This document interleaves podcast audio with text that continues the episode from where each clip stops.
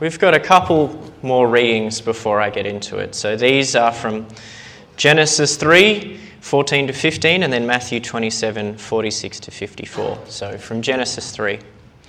So the Lord God said to the serpent, Because you have done this, cursed are you above all livestock and all wild animals. You will crawl on your belly, and you will eat dust all the days of your life. And I will put enmity between you and the woman, and between your offspring and hers. He will crush your head, and you will strike his heel. And from Matthew 27. About three in the afternoon, Jesus cried out in a loud voice, Eli, Eli, lema sabachthani, which means, My God, my God, why have you forsaken me? When some of those standing there heard this, they said, He's calling Elijah. Immediately, one of them ran and got a sponge. He filled it with wine vinegar, put it on a staff, and offered it to Jesus to drink. The rest said, Now leave him alone. Let's see if Elijah comes to save him. And when Jesus had cried out again in a loud voice, he gave up his spirit.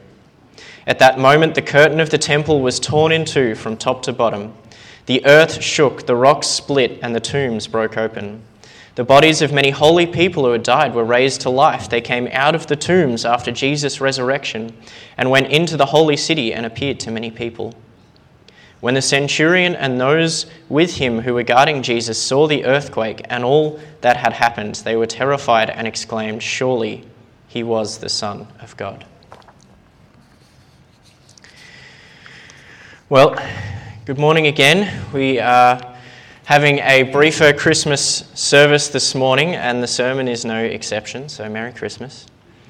Um, but I'm, I'm really excited to share what we have from these passages this morning. If you've been uh, attending Bentley over the last four weeks of our Advent season, um, you'll have followed along with our Advent theme, and the readings that we've had today have reflected these themes.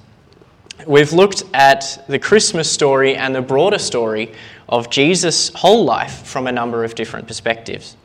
We've had Mary and Joseph as the parents, to John the Baptist, Jesus' cousin, who came to prepare the way for Jesus' life and ministry.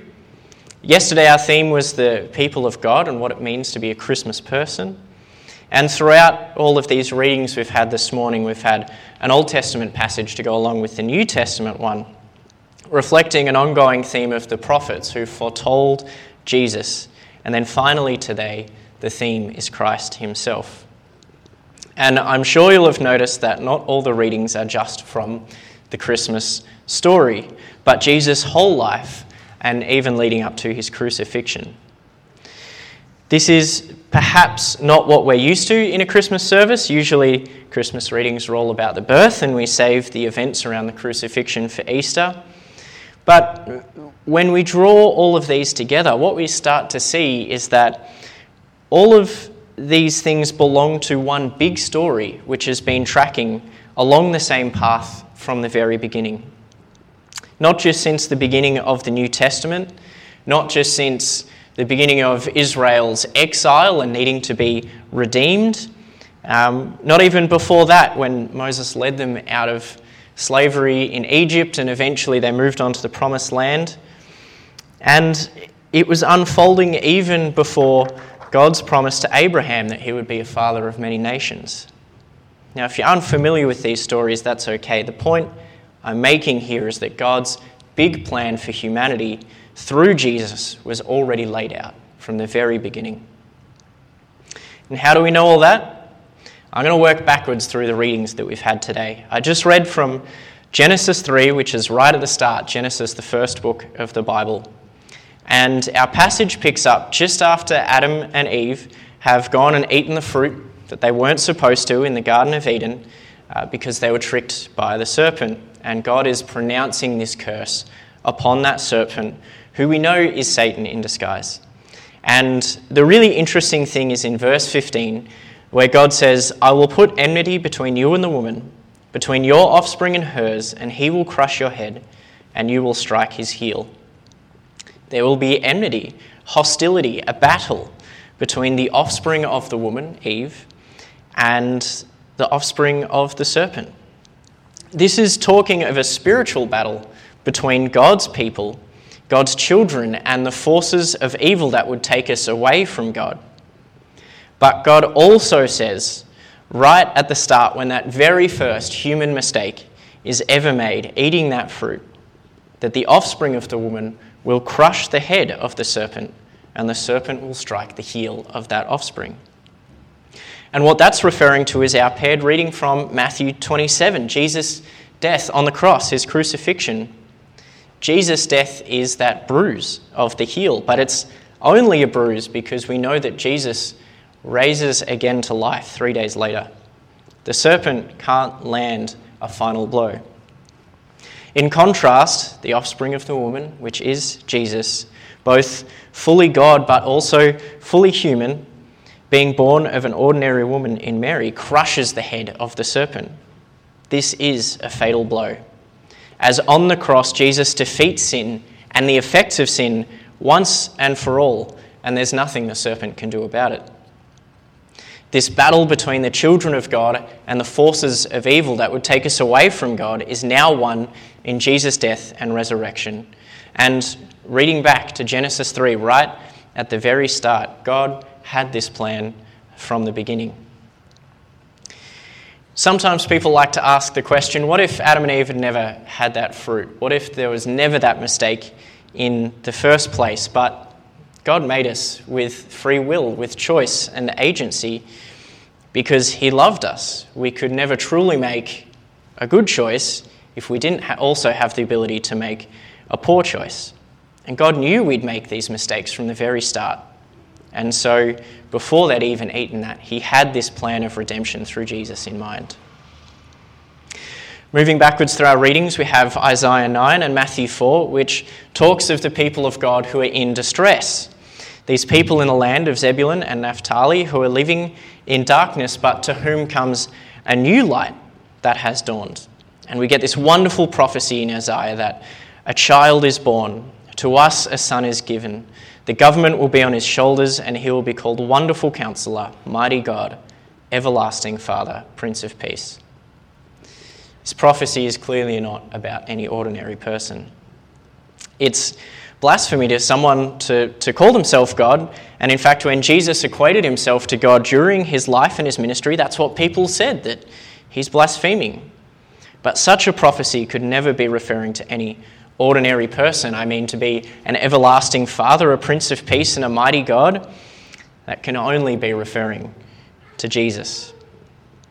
So when in Matthew Jesus starts preaching, Repent, for the kingdom of heaven has come near, what he's saying is that the light of dawn is now breaking through, and all of these people who have been living in distress no longer have to live in that darkness because this kingdom of light, the kingdom of heaven, is now drawing closer and they can be a part of it.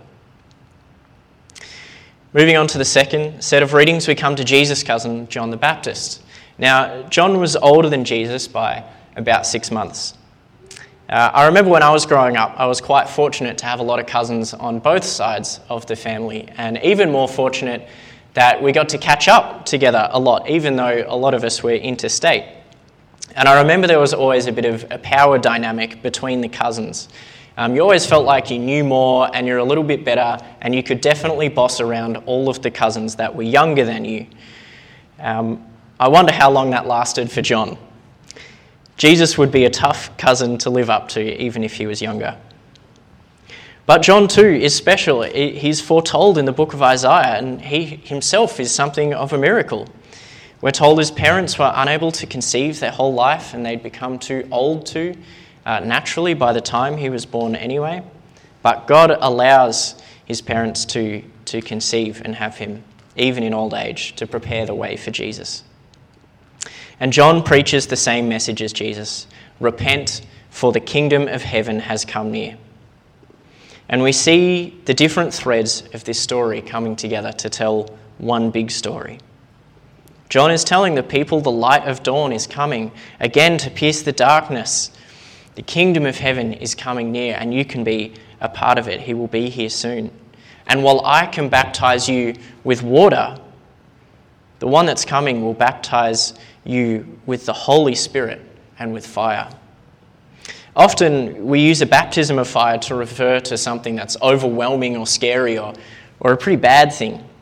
But this fire that Jesus baptizes with is that redemption and freedom from sin that Jesus performs for us on the cross.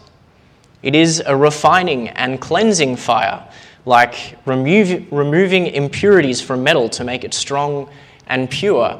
Jesus doesn't want to burn us, He wants to give us the Holy Spirit and the fire to burn away those things that aren't good for us, to refine us so that we can be pure and refined for His kingdom that's coming near. And finally, we come back to the first reading. Uh, again, it's a passage from Isaiah prophesying the virgin birth. And we have the passage from Matthew that shows how both Mary and Joseph have their part to play in bringing this baby into the world. Uh, and this is the most Christmassy reading this morning. Uh, they're told they'll have a son. They're going to call him Jesus because he's going to save people from their sins. He'll also be called Emmanuel because he is God with us. He is God with us. But the thing that strikes me most is this this big story from the very beginning of this incredible and glorious figure of Jesus, who is the Saviour and the Prince of Peace and the mighty God, who is so important that there needs to be a miracle birth in John just to come before him to prepare the way from him, this wondrous, glorious figure. This big story of redemption for all humanity at one point in time comes down to an ordinary girl called Mary. An ordinary girl who sinned, who had fears, doubts, and joys of her own. There are some Christian traditions that uh, find this a problem and they say, How can Mary, if she was ordinary and sinned, how could she give birth to the sinless one?